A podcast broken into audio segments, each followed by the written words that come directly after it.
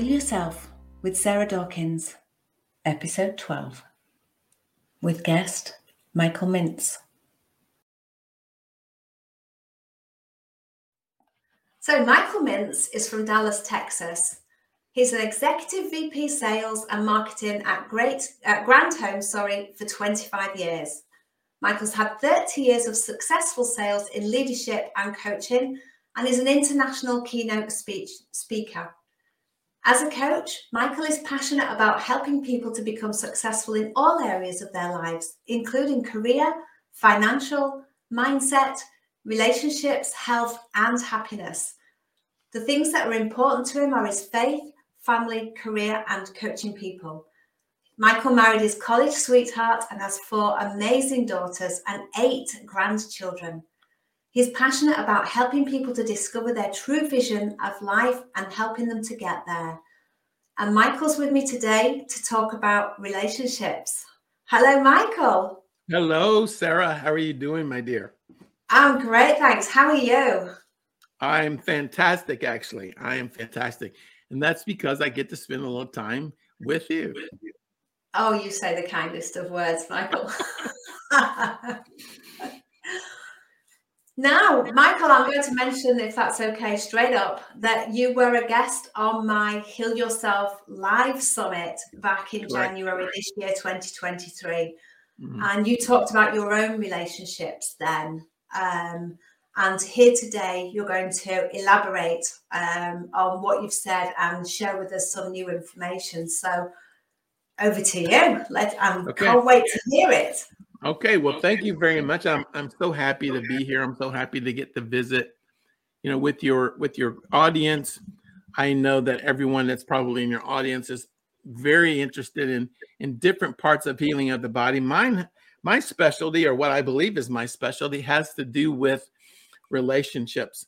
Uh, I'm actually a success coach, but I spend I spend most of my time um, not talking about career, not talking about finances, but talking about the other areas of our life where we struggle and and and, and talking to executives and leaders and, and people who've been very successful in their careers, I find that one of the biggest areas in their life that they've they've kind of abandoned or they've let that they haven't spent much time in or they haven't taken care of it are relationships with other people, especially those very close to them. Um, and so I spend a lot of time, you know, asking people about their relationships, and and then they spend a lot of time saying, "Mike, I, I need to know how to put this back together," you know, and and so we spend a lot of time talking about, do I really know who I am? And when I ask them, I said, when I ask people, do you really know who you are?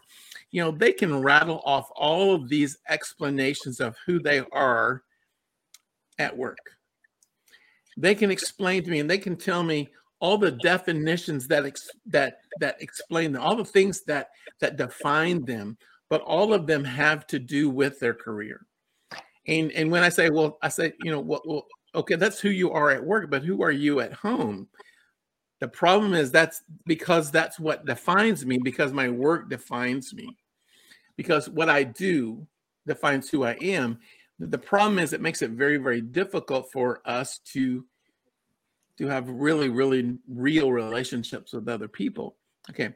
Uh, that actually was true for me at 41 years old. I've been, I was, I was being very, um, I don't want to, I don't overblow that, but I was being rather successful at my career. Right. I was, I was, I'd been more successful in the in the two years after 40 than I was the, the you know the 40 years up uh, up till then. And so be, when you experience a little bit of success in your life, because that starts to add value to who you are and what you do, then um, it begins to become who you are. Um, and so relationships became a really problem for me.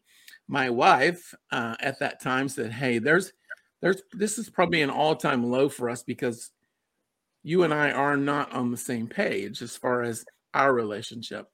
So I started seeing a counselor, probably the greatest counselor I've ever seen in my entire life. I love to talk about her. She's no longer living. Her name was Betty Erickson, and Betty Erickson was the daughter of Milton Erickson. and Milton Erickson was one of the co-creators of NLP or neuro linguistic programming. Um, and she was incredibly smart, which for me went a long way. I, I I was crazy about the fact that she was so intelligent. Uh, and and um, she asked me this question. She says, "Mike, I want you to tell me who you are." And you know, I'm I'm telling her all the things I do and what and, and what what I am at work and what defines me as far as my career. And she says, "No, no, no, Mike, I want to know who you are. Tell me who you are." um, and I was struggling to to kind of come up with something other than you know I'm a father and I'm a husband and you know and and after about a month of seeing her, she she really kind of clamped down on me and she says, Mike, do you know that the persona that you exude is not who you are? I go, um, okay.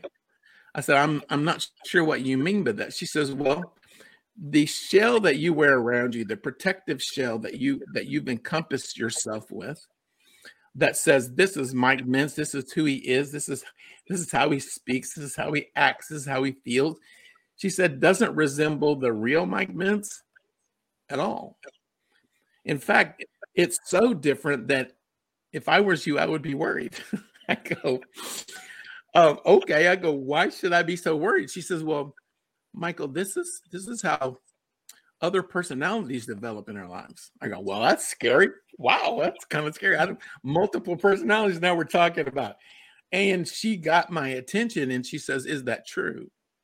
Is that true that the that the the shield that the the what you wear around you, the cocoon, I think is what she called it, that you have around you in no way resembles who you really are. And I go, I go, yeah, that that that absolutely is really true. And she says, Well, tell me a little bit about who the real Mike Mintz is. I go, Well, he's afraid. He's afraid. And she said, What is he afraid of? And I said, He's afraid that everybody's going to find out. And she said, I said, she said, well, find out what? I said that I'm that I'm not real, that I'm not who I say I am, that I'm a fake, that it's all an act, that that the person behind the shield is is um, scared, is is unintelligent, is unattractive, is um, not capable of doing the job that he's that he's been promoted to. Uh, is not capable of being a great father, not capable of being a great husband. I said, I live in fear of all those things. She said, Well, we have to get rid of the shell. She said, and so we started doing some things that led me to the statement that I use a lot. And that's loving people for free. Okay. So she helped me understand the statement that that none of us typically know how to love unconditionally. Okay. Mm-hmm. And she says, and it's really a, when when you talk about be, a loving unconditionally, people think that people kind of act like they know what they're talking about, but they're they're really confused when it comes to loving unconditionally. Because loving unconditionally means simply that you love with no conditions attached. You love someone and there are no zero conditions attached. And I started I started thinking about that and running down the list and I go, well, yeah, I have I have conditions for my wife, I have conditions for my kids, I have conditions for the people around me, I have conditions for everything. Excuse me. And she said, Mike, but most importantly, most importantly, you have conditions on how you love yourself. I go, whoa, whoa. She, I said, well, what do you mean? She says, well, you have to be this successful. You have to be this attractive. You have to be this intelligent. You have to be this, this, this, this, this, this, and this before you allow yourself to love you. And that was the first time um, wow, even now it's emotional because it, it takes me back to, you know, what was pretty much the metamorphosis of my entire life, you know, where I made such radical changes in such a short period of time. And and to and to sit there in her office and to kind of go through my mind that I can't even love myself for who I really am. What does that say about me? She says, Well, it puts you kind of pretty much where most everybody else is. She says, Everyone, Mike, is struggling to learn how to and to love themselves with no conditions. Yeah. No condition. There's no addition, no conditions attached to how much you love yourself. So so we started through that process of me learning how to love myself. And so here's one of the questions. It's been it I, I talked about this just a few days ago. I wasn't this emotional. I don't know why all of a sudden it's it's emotional, but she asked me a question. She says, Mike, who was the most important person, most influential person in your life? I said, well, that would have to be my grandmother. I grew up. I was the I was the oldest of uh, four boys, um, and so you know, getting to go and stay with my grandmother during the summertime was huge. It's like I got to go and be an only son. You know, I got to go be by myself with my grandmother, all by myself, and with my grandfather, without my three brothers. Right, and that was such such a treat, and really, really, um, Sarah, I, I would say probably I'd never understood what it meant to be an only son, you know, an only child. But getting to go and being loved on by your grandmother, you know, um, as an as an like an only child was was was pretty impressive, you know. And so, you know, I told her my whole relationship with my grandmother. And my grandmother still invades my thinking and invades my writing. Um, most of the a lot of the quotes that I use come straight from my grandmother. Like the one I, I talk about the most is you can't dip water from an empty well, straight from my grandmother. And talking about really, I use it now when we talk about this subject that you can't love someone if you love well is completely dry, it's completely empty. You say, well, well, how does it get filled up? Well, we'll talk about it in a minute, but you fill it up yourself, right? But so she asked me, so who's the most influential person in your life? I said, my grandmother, and I told her why. She says, let me ask you a question if you were senior and my grandmother had been eh, had, had died and gone gone on for about eight years then she said when when your grand if you were in the airport waiting to see your grandmother. She's coming to see you for the first time in eight years almost almost nine years. She said and she's about to walk through that door. Okay she's about to walk through that door. And when you look at her and she looks at you what look is she going to have on her face? I said i'm not sure i understand. She says well, when she comes through the door and she looks at you, what look is she going to have on her face? What is that look going to say to you? Because most people express a lot with just their face. And I said, it's going to say, You're the most important person in my life. I love you unconditionally. She said, Yes, yes, that's exactly true. She said, and and and why would she love you unconditionally? And this is a very simple question, actually a very simple answer. It's just that I had not been able to verbalize this for a very long time. It says, why are you, why would she love you unconditionally? The answer is because I deserve to be. Okay. Now, in my speaking with a lot of men, especially men, Sarah, especially men, a lot of times when I'm talking about loving for free loving unconditionally, they say that's not there's not men aren't capable of that or they don't say men they say people aren't capable of people aren't capable of loving unconditionally or as i call it for free. Mike she says mike people are not capable. I go well actually i can prove it to you. I can prove to you that you are absolutely capable of loving for free and i said do you have any children and typically they say yes and if they haven't i said well just imagine you're standing in the the, the delivery room and they're handing you your child for the first time. And I go, you you now look down at that child who is yours, your child, and you look down at that child. And I want to ask you a question. What does that baby have to do for you to love them? And the answer is always the same. Yeah. Nothing. They don't have to do anything. And and this is what we lose, this is what we lose over time. Over time, we start to add conditions on how we love ourselves. And then we begin to add conditions on how we love others. Okay. So I started I I started my my process of learning how to do this. I started with myself, learning how to love myself for free. Okay. Being able to say to myself, Mike, there's nothing that you have to do to make me love you. I love you just like you are. Okay. You don't you don't need to you don't need to be taller. You don't need to be smarter. You don't need to be more attractive. You don't need to be anything, buddy. All you need to be is who you are. And I'm going to love you just like you are. And you can, um, I don't know if you if you've ever walked through that process before, if you're in the audience, but I'm I'm going to tell you that that that was a very humbling process for me in the beginning. Now it's easier for me to do it now because I do it a lot day every day.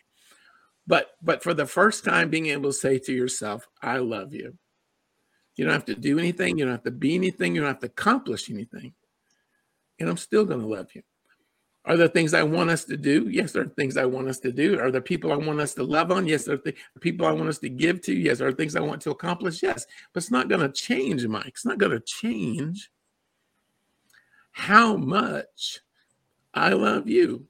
Then, then you come to the part. Well, why? Why do I love me? Why do I love me?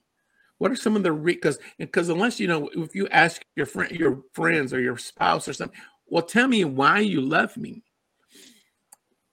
one of my arguments with my wife one time, I asked her, I said, just then tell me why you, I bet you can't come up with anything that you can tell me why you love me. And she said, Well, yeah, I can give you a big one. I said, Okay, because you make me feel safe. Yeah. I go, Okay. I said, Well, give me another one. She goes, Because you make me feel like I never have to worry about our children are about you providing for us. I feel like we're always going to be provided for. I said, Okay. I said, What else? She said, Because you're the most intelligent man I know. I said, and like, so I kind of, I was feeling pretty good. So I kept asking questions, right? He says, Don't you feel the same way about yourself? And so, and so what I've learned to do over time is when I talk to myself, I say, Hey, well, let me back up. A what I learned to do was to write out in I am list. Okay. Now I've I've had many people poo poo you know, like really poo poo this whole concept of having a uh, an I am list. I bet, oh, I've had some of the biggest executives in the world telling me why this is a really, really stupid thing to do to write out an I am list that you want me to read every morning. Okay. And I'll say, well, let me ask you a question. Tell me who you are then. Tell me who you are. Tell me what you love about you. Tell me what you am. Tell me what you're about. Tell me what's amazing about you yeah. and they struggle with that list. They struggle greatly being able to to to easily just let fall out of your mouth. I'm a father. I'm a husband. I'm a leader of leaders. I am wise. I'm intelligent. One of my top ones right now is I am skinny. Okay. Um, all these things, and they struggle. I said, listen, imagine how amazing it would be, right? If you had a list of all the things that you're reading to yourself on a daily basis. I am this, I am this, I am this, I am this. I learned this from Napoleon Hill. Okay, I'm a huge Napoleon Hill fan. If you've never read the book Think and Grow Rich, I'm telling you, you're missing out because in that book, he explains that spaced repetition, right? And saying positive affirmations to yourself, putting those two things together, positive affirmations and spaced repetition for me is every day okay, will absolutely change how you think, which changes how you behave, which changes who you become. Absolutely. And, oh my goodness, it was life changing for me. It was life changing that I was able to change who I am and how I think about myself simply, Sarah, by changing the words I use to me.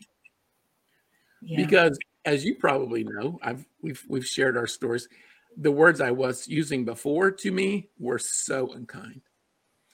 They were yeah. so damaging. They were so hurtful. They were, I understand now why I was where I was because your brain has one job. Your brain has one job, and its job is 24 7 to cause to occur what you believe is true, to cause to occur what you believe, to cause to occur what you believe. Now, it believes you believe something if you're saying it all the time. Well, that must be true. This is where self sabotage comes from that we that we say i am stupid. I'm i'm not i'm, I'm unsuccessful. I can't do this. I'm i'm not i'm not old enough. I'm not smart enough. I'm not wise enough. I'm not happy enough. I'm not attractive enough. And and the brain once we start to have a little bit of success the brain goes wait wait wait wait no we can, no this is wrong because we don't believe we're successful so no got to crash this got to stop this and it all falls apart I also call it, you know, having a having a success bucket that's only a half inch deep. You know, you fill it up and it all falls out because you're not in a place where you can receive all of it. So that was the process of learning to love me for free. Now I asked I asked the counselor, I kept asking her, when are we to start talking about marriage? Because that's why I was there. I was there to I was there to try to figure out how to be a better husband, right? I was there to learn how to how to you know become somebody my wife would want to keep, right? That's why I was there. So she's saying, bless her heart, she said, Mike, you, you, you can't love your wife any differently than the way you love yourself. Back to my grandmother's, right? You can't dip water out of an empty well. She said, You're you're expecting that you're going to be able to love your wife in a way that you can't currently love yourself. She said, that's that's absolutely never ever going to happen. And this is why I see so many relationships there. I see so many relationships where I know people people want to be loving they want to love each other, they want to be in the in the process of, of loving each other, but they don't know how. The reason you don't know how is because you're not in a place, you're not in a in a mindset where you actually know how to love you first. Yeah. That's, that's why I see fathers who who who treat their children in a way that that when they come to me and talk to me, they tell me, Mike, I hate I hate the kind of father I am. I go, well, why not change? He says, well, I've tried, I can't change. And I said, well, there's a reason why you can't change, and because I said you can't love on your children any differently than you're loving yourself. Okay, and so I started this process where I where I walk them in through the very same example that she walked me through. And so, you know, she I turned it around, but she, you know, I start them with I said if, if I find out who their most uh, influential person is in their life. A lot of times it's their it's their father or it's their grandfather or it's their grandmother or it's a it's an uncle who took them in or it's somebody who really really stepped out of what's normal and treated them in a way that's not, you know, that's loving and caring and kind. Yeah. Uh, and so I say, okay, so how long has it been since you've seen this person? And a lot of times, you know, they've they've died and gone on. And so I said, that's okay, it doesn't matter, right? And so I said, let's just imagine for a minute and I walk them through the exercise. They're coming through the airport door, you know, and you're looking at them. I said, what are they saying to you? What's the look they have on their face? And they say it was very similar to my answer. And I said, listen to me, you want me to tell you what your wife, you want me to tell you what your wife and your and your son or your daughter need? They need you. Whew. They need you to look at them the way he or she looked at you. Yeah. That's what yeah. they need in their life. They need you to look at them the same way. And it's the look of unconditional love. Yeah. That you don't have to do anything. Mike, I love you so much. That's the way my grandmother would look at me. There was nothing I had to do. I didn't have to be somebody. I didn't have to measure up. I didn't have to perform. She loved me regardless. Right. And isn't isn't that so profound and so simple? it is. It is and I don't want to make it sound so simple, but but you're right. But it is. Yeah. And so I've learned to look at my wife that way. I I I do this thing where before I walk in the garage door, I bend down and I think about my grandmother and how she's going to look at me when she's coming through that door. And I reach down and I grab that emotion, and I pull it up and I push it out my face. I want that same look on my face. Yeah. When I walk in the door and I see her. Yeah. I want her to have that face. When I look at my children, I want to have that face. When I look at my grandson, who is now four and a half, I want to look at him that way. And I will tell you that it's difficult to be able to pull that look out and use it if you don't already look at yourself that way. Well, and people say, well, Mike, you just don't understand where I've been. I go, I think I do. I think yeah. I do. You don't understand what I've done. I go, I think I do. I think I do. You don't understand the thoughts I've had or some of the things I, I've done to myself. I go, pretty much, buddy, I think I do. Yeah. Because the things that we do to ourselves when we don't love ourselves, the, the list is similar. The yeah. list is similar. And the place that it puts you, the place where you wind up when you don't love yourself is pretty similar as well. It's yeah. a pretty devastating place, you know. And and and and this is why I'm, I don't mean to draw what I do into this as far as success in life, but I will tell you that that most of the reasons that we don't we struggle to love ourselves as well is because we have no plan, Sarah. When I ask men and women, tell me about your plan for your marriage. Tell me about your plan for how you parent. Tell me about your plan for your relationship with your wife. And when I ask them that question, they they all give me the same look pretty much as that I'm not sure I know what you're saying. I go, well, well, I said, you agree that nothing happens, nothing really happens without a plan. I said, we just can't decide that tomorrow, okay, I'm going to be the, I'm going to love my wife better than anybody's ever loved their wife before. Well, that's great. That's a great thought. And kudos to you. but it doesn't happen without a plan. Okay. And they said, well, well, then I what do I need to come up with a plan for all the things I'm going to do for her that's going to show her I love her? And I go, no, no. It's not a plan for all the things you're going to do to show her. It's all the things you're going mm-hmm. to do so that you can fill up your well so that there's so much love in there that it's all spilling out on your spouse. That's yeah. the plan. The plan is to fill up your own love well, the own well that's inside your heart, inside your mind, to get it so full with how well you love yourself that it spills out into your wife, it spills out into your family, it spills out onto the people at work. It spills out into the people you run into on the road. It spills out, it spills out onto everybody. And and and and I know our our response, our response typically to that whole concept is, well, that's just not real living. I go, no, I realize it's not real for most people, but it can be real for you.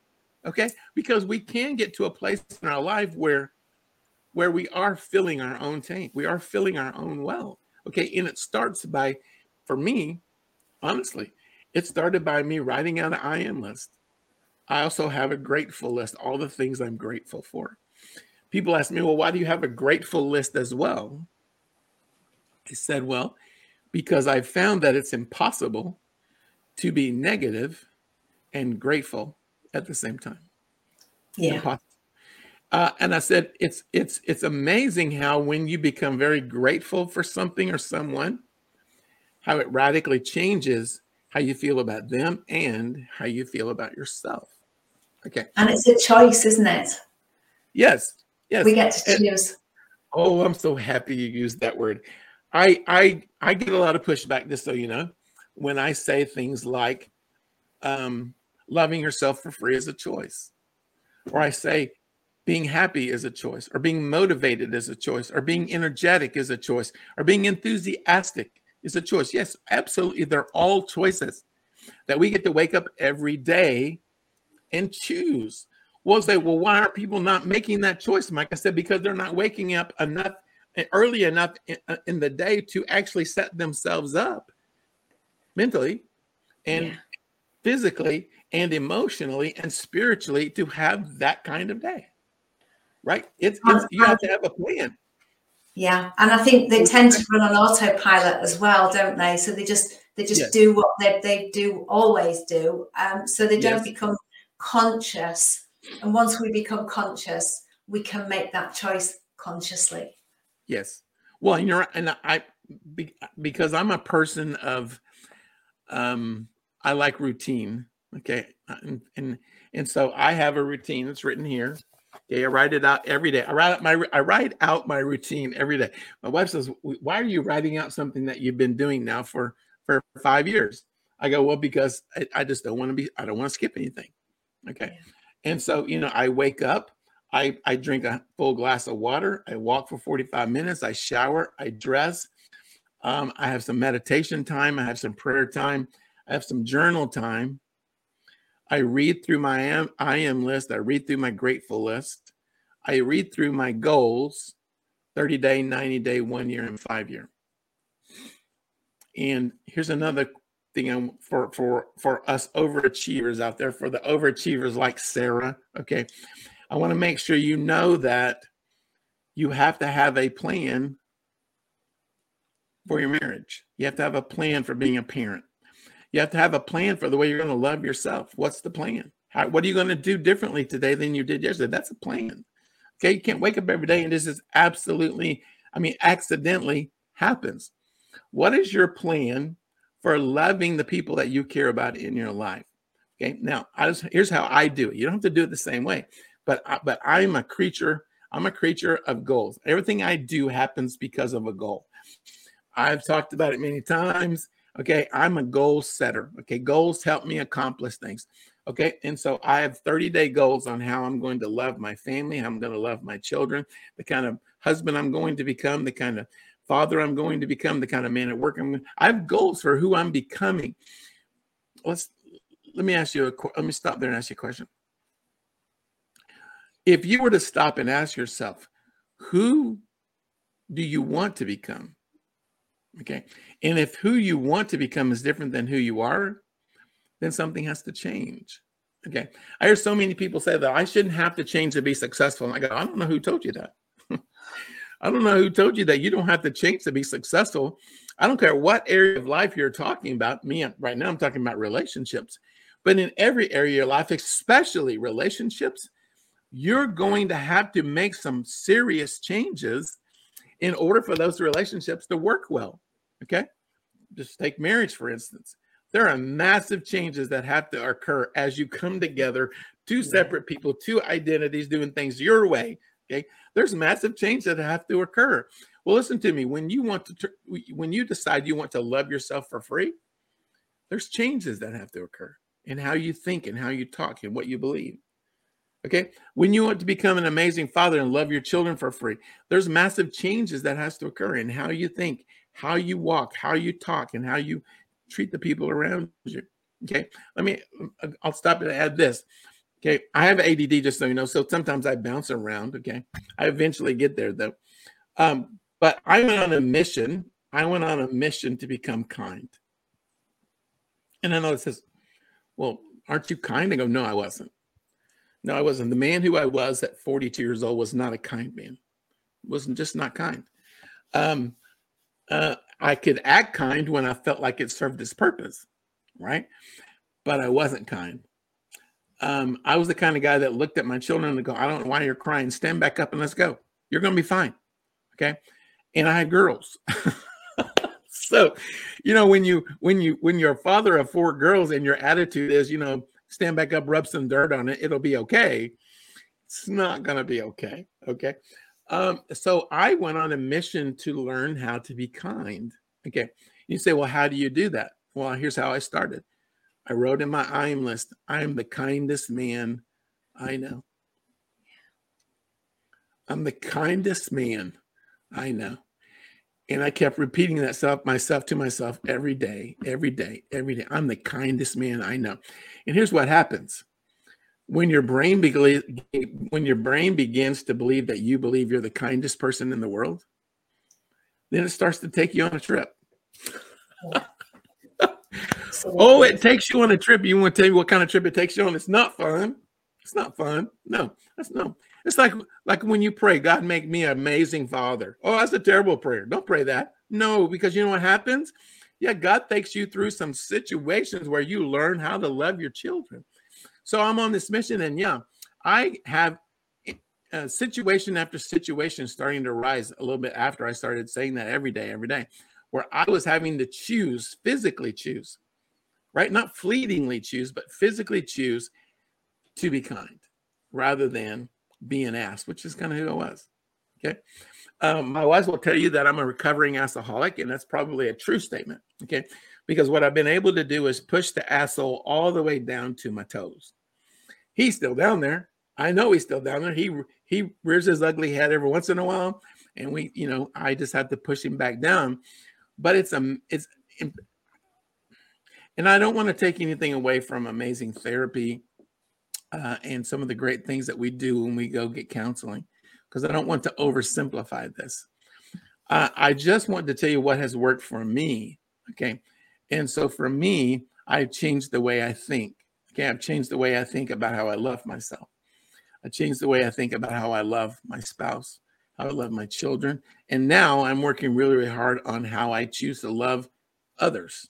Okay, others. Okay. Um, so I need to take a break and just uh, uh, catch my breath. What what questions would after all that? What questions would you have, Sarah? okay, so I'm gonna go way back to the beginning, Michael, and and I too was guilty of um, be I am who I was, as in Sarah Dawkins was the registered nurse. Who's mm. Sarah Dawkins? She's a registered nurse. Mm. Who else is she? She's a registered nurse. Well, she's a mom and a wife, but you know, she's a registered nurse, and it's like I needed to really, when I started my healing, that was mm. part mm. of finding me again. And it's like peeling an onion, isn't it? You've got to yes. take away those layers because we learn to identify with what we do rather than who we actually are. Right. And I think that's part and parcel of um, a survival coping mechanism because we put mm. on all these layers because we want to be liked and respected. Mm-hmm. So for me, being a registered nurse was it was something I wanted to do anyway, but but it's like it's got status and it's people look towards registered nurses as like good people. So that mm-hmm. was part of why I held on to who is Sarah Dawkins. She's a registered nurse. Um, and it was only through my healing I was able to let go of that and start peeling back. Well, who was I before I put all these layers on top of the original me to mm-hmm. please others? And once I peeled all those layers back, I refound who I am at, at my heart. And I'm a, a, kind and caring person with some hippie traits um, and a gypsy soul. And, um, and, and I'm unique. You know, there's nobody uh-huh. like me. I'm, I'm right. crazy at times and a bit wild at other times. But at, at my heart of hearts, I care deeply for people. But I only found that out, as I say, after I've done the healing work and peeled back lots of layers to find who I was. And finding who you are is a, a is a big part of healing, isn't it? Because you can't mm. start healing until you know who you are. And then once you know who you, you are, you have to then start to, to show yourself some love, the same love and compassion that you give to other people going through tough right. times. Right. So when I was going through my own tough times, you know, the voices in my head, whilst it was my voice, the words weren't mine. The words were mm. other people's. But mm. because it was in my voice, you know, I was berating myself and I'm thinking, you know, I'm, I'm really not worthy and people don't want me and they don't like me because I'm hearing my voice in my head mm-hmm. saying these things. So, another part of the healing is to understand that those the voice is yours in your head, but the words aren't.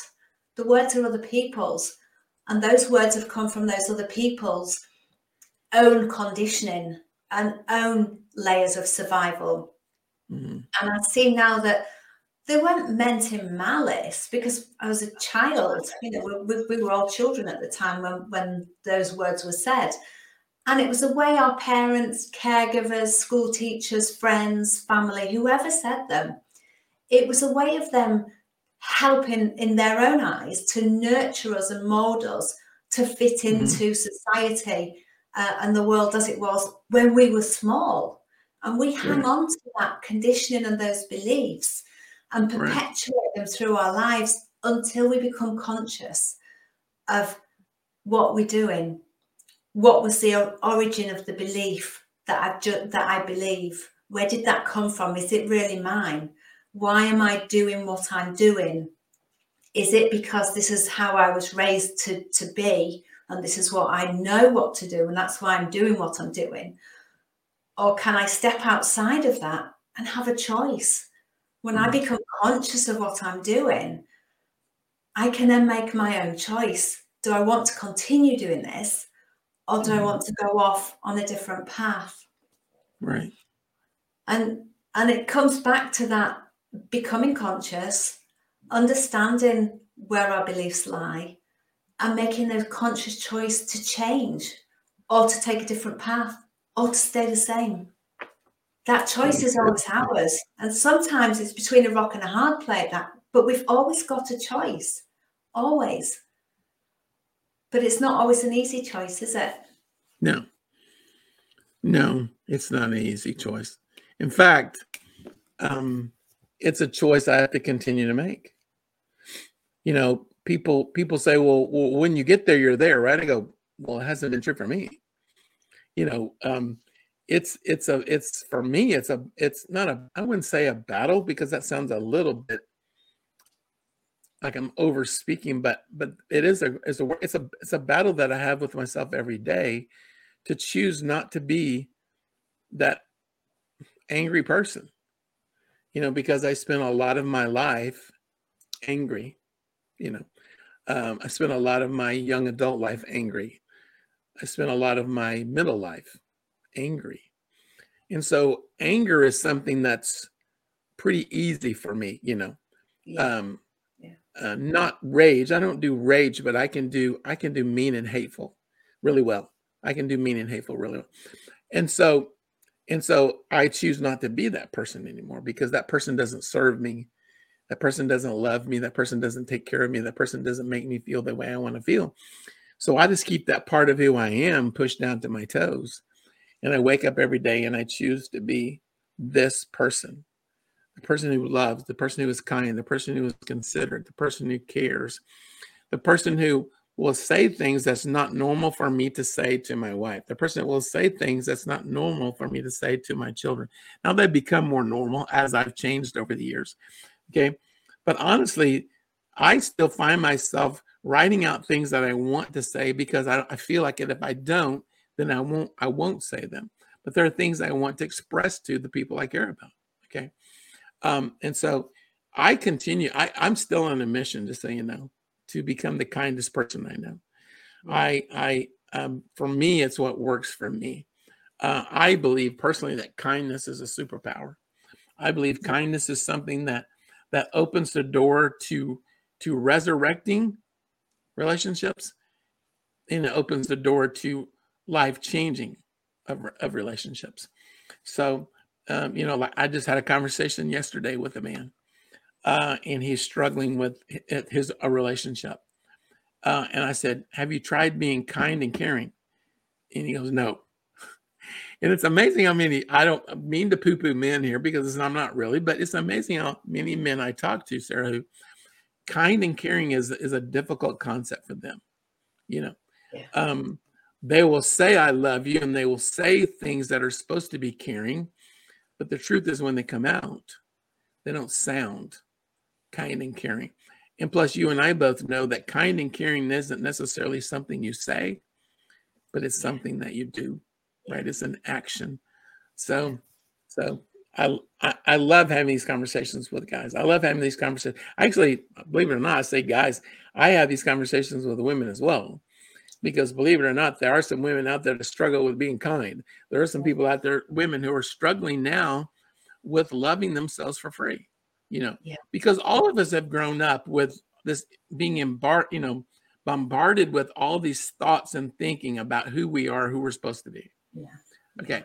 And whether or not we had a teacher or a coach or uh, a parent, right, or somebody tell us that we didn't measure up, it's amazing how our brain holds on to the words you don't measure up you're yeah. not enough you know yeah.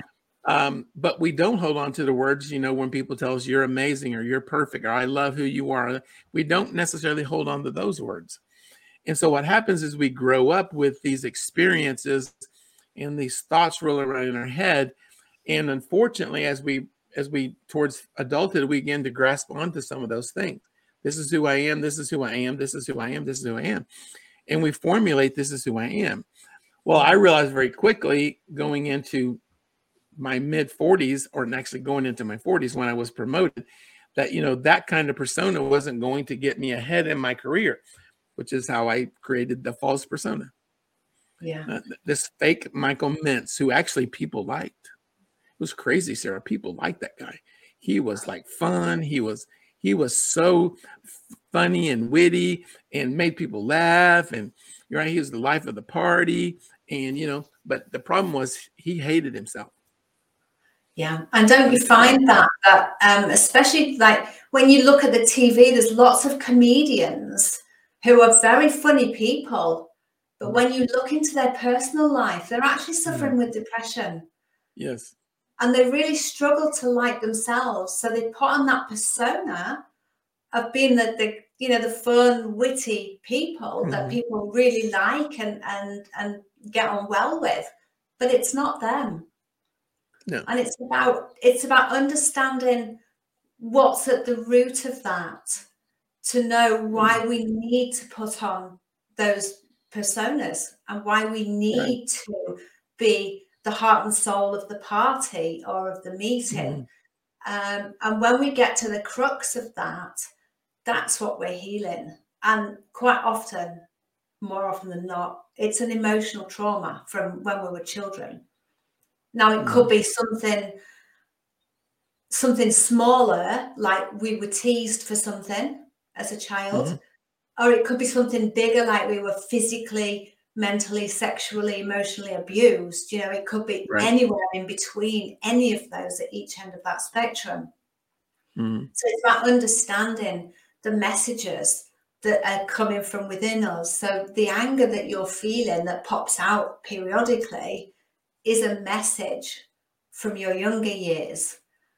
And the way to hide that, not sorry, the way not the way to hide it, the way to heal that is to give yourself the same loving kindness that you would for somebody else in that situation. So the anger will come mm. out in a situation, it, it will be triggered because of something. So the art is to find what that something was to understand why it triggered anger in you whether it's doing something, being with somebody, somebody say something. What is it about that situation that triggers us to anger? And mm-hmm. that will give you the crux of where the problem comes from in your past mm-hmm. to understand it. Right. Right. And as we understand that we're all the product of our life's experiences, you know, in the main, our generation's parents and grandparents haven't done their own healing work because they didn't understand True. what needed doing.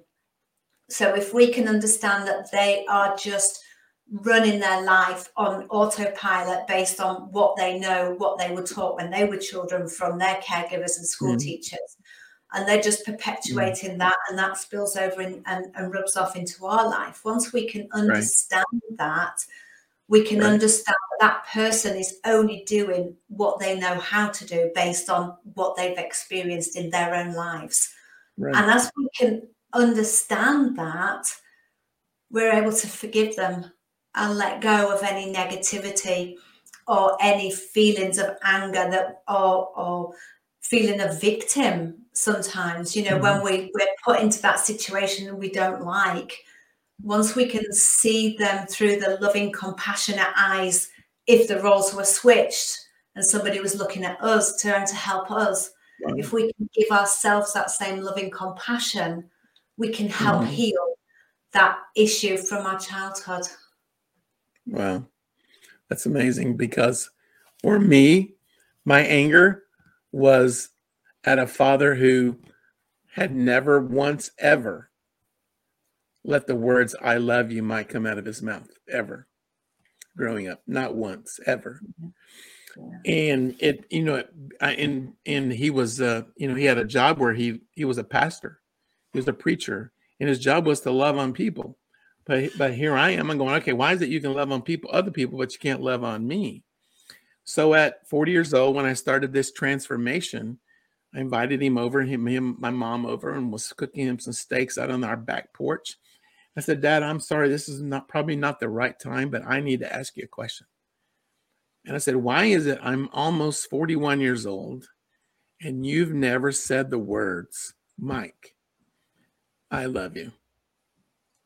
And he just lowered his head st- and tears started falling down his face.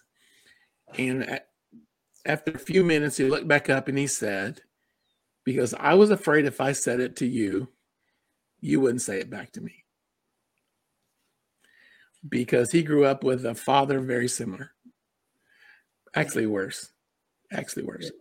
So we decided that day, we decided, he and I together, we decided that from that day forward, every time we saw each other, every time, no matter what the occasion, we walk up each other, we kiss each other on the cheek, and we say in our ear, I love you, son, or I love you, dad.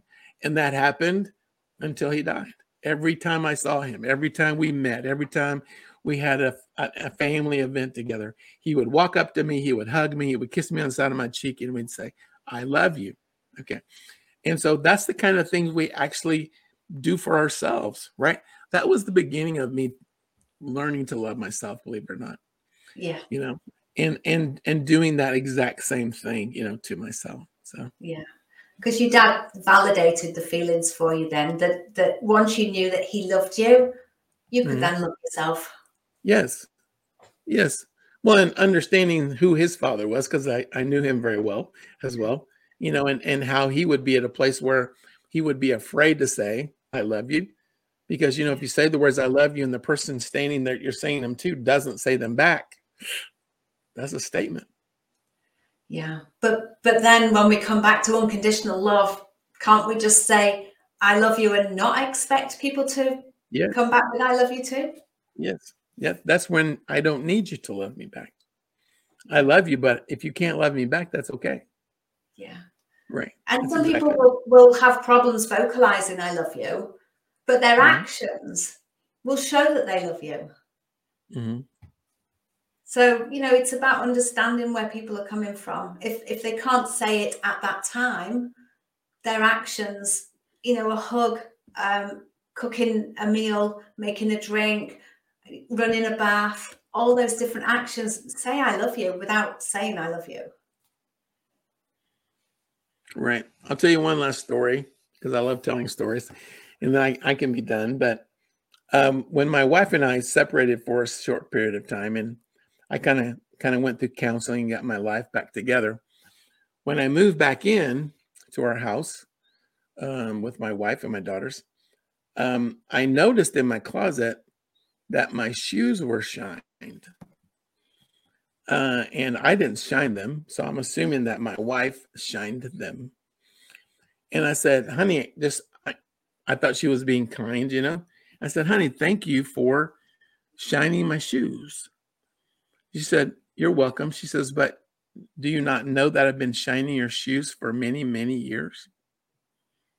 Wow. And I go, No. And so a lot of times we're being loved. Yeah. We're being loved, but we're not receiving it because we're not we're not hearing it, we're not seeing it, we're not accepting it. We're not owning it. Okay. We're not because we don't because we don't love ourselves. Right. Yeah. Yeah. Right. Yeah. So. Wow. What a conversation, Michael Mints. so many takeaways from that. This so was many. fun. I, I agree. This was fun. This was a lot of fun. I appreciate you letting me do this. Oh, please. It's been my pleasure. Um, Michael, can you share with the listeners where they can find you? Yes, um, they can find me under Michael Mints, uh, My Success in Life on LinkedIn. Um, I don't have a, a, website. I'm actually working on one, but I don't have one. Uh, so that's where they can find me right now.